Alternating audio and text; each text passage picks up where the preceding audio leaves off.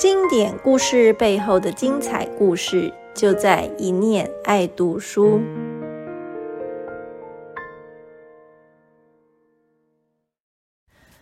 嗨，大家好，我是一念出版的小瓜。上一集 Podcast 我们说到，美国南方在十九世纪末开始实施种族隔离制度，白人和黑人的设施都分开。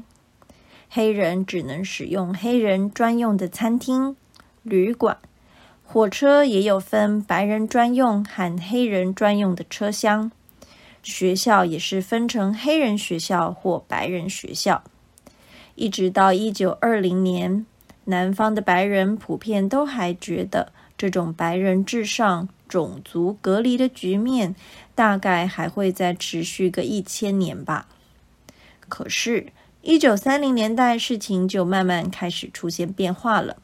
各方力量逐渐汇聚，开启了一九五零年、一九六零年代知名的黑人民权运动。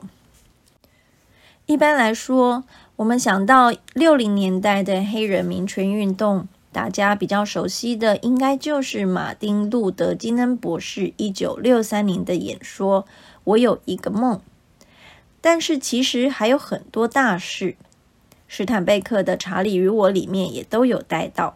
那今天这集的 Podcast 就要来更仔细的看看民权运动的三大关键行动：一、打破校园种族隔离；二、公车霸城事件；三、餐厅占位行动。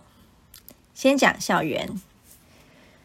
上次讲到，因为最高法院的这个隔离但平等原则成了种族隔离制度的法律依据，但经过民权律师多年的努力，终于成功让最高法院在一九五四年以新的判例推翻了隔离但平等原则。这个极具划时代意义的案件是布朗诉诉讼的诉布朗诉教育委员会案。Brown vs. Board of Education，细节我们同样不谈，直接讲结论。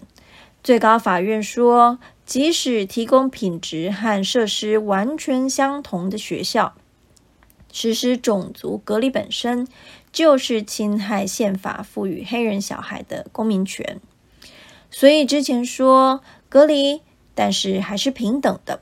但是现在呢？法官说，隔离本身就是违宪，这是民权运动的重大胜利。可是，人生最重要的就是这个 but。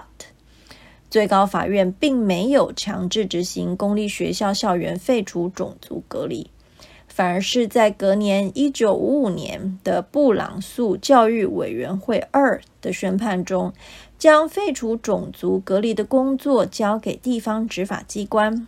要地方执法机关以非常小心谨慎的速度，all deliberate speed，就是一个非常暧昧的字眼，废除种族隔离，就有点好笑。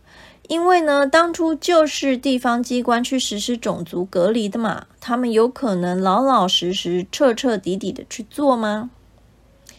所以，当一九五七年阿肯色州小盐城中央中学首度出现有九名黑人青少年要去读书的时候，阿肯色州的州长是派出该州的国民警卫队围住校园，不让他们进去。最后，还是艾森豪总统派兵护送，才让这些孩子可以顺利的进入校园读书的。史坦贝克在书里描述到的抗议事件，是一九六零年十一月，纽奥良的威廉法兰茨小学有史以来第一次有黑人小孩要上学。他的名字叫做 Ruby。他正式上学的时候，愤怒的白人群众包围校园，辱骂他，威胁他，使得联邦政府必须介入，由司法部的执法官天天护送他上学。史坦贝克没有提到的是，几乎所有白人家长都帮自己的小孩转了学。Ruby 成了他班上唯一一个学生。情况持续了将近一年，学生才又慢慢转学回来。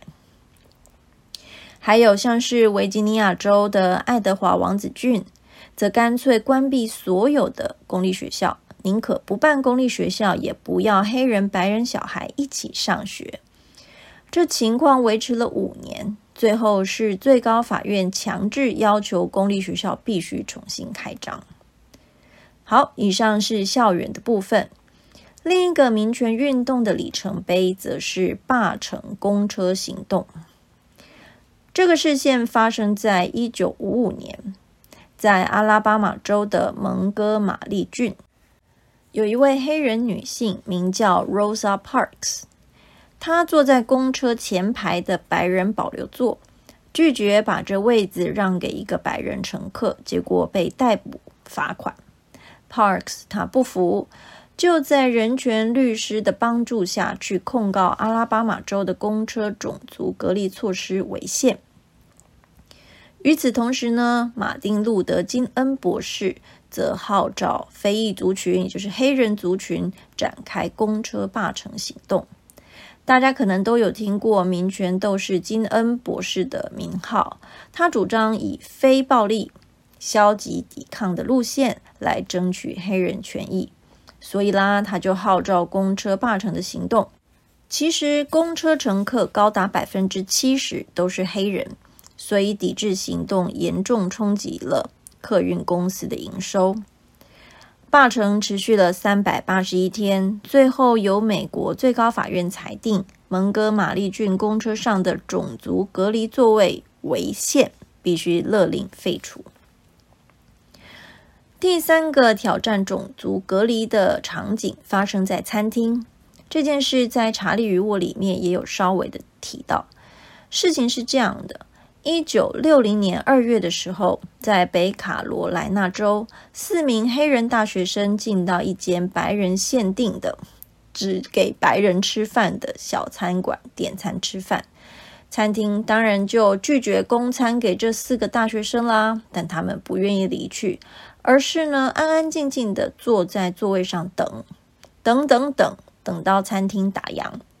隔天，他们继续出现，重复同样的行径。当然，白人看了很不高兴，辱骂他们，拿东西丢他们等等。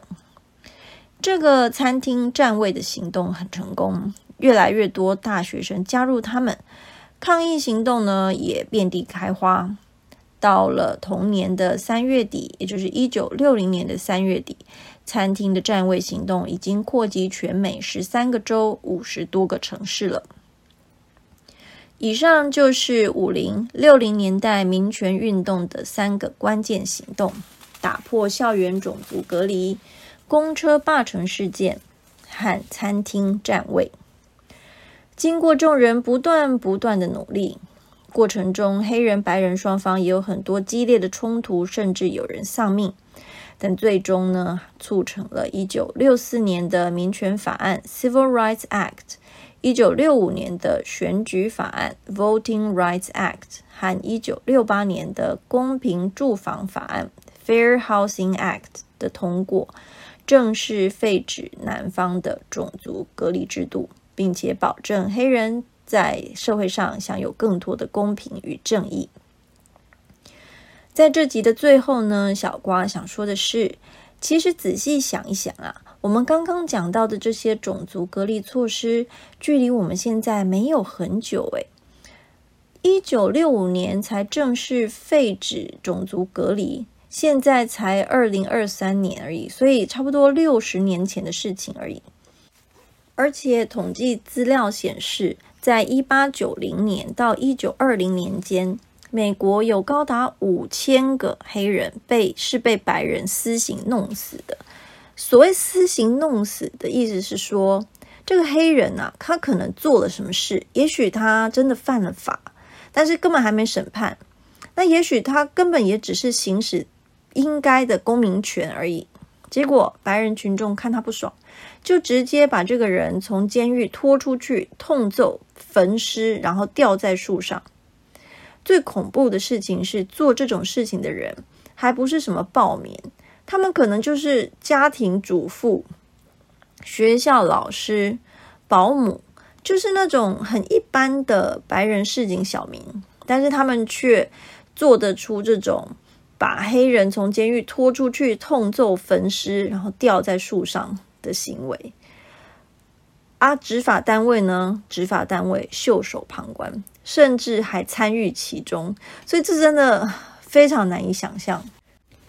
了解这段历史，我们就不难理解为什么二零二零年一个名叫弗洛伊德的美国黑人被白人警察压颈窒息而死的事情会引爆全美的反歧视怒火，使得黑人的命也是命的运动 Black Lives Matter。在全美各地遍地开花。好，那我们今天就讲到这里喽，下集见，拜拜。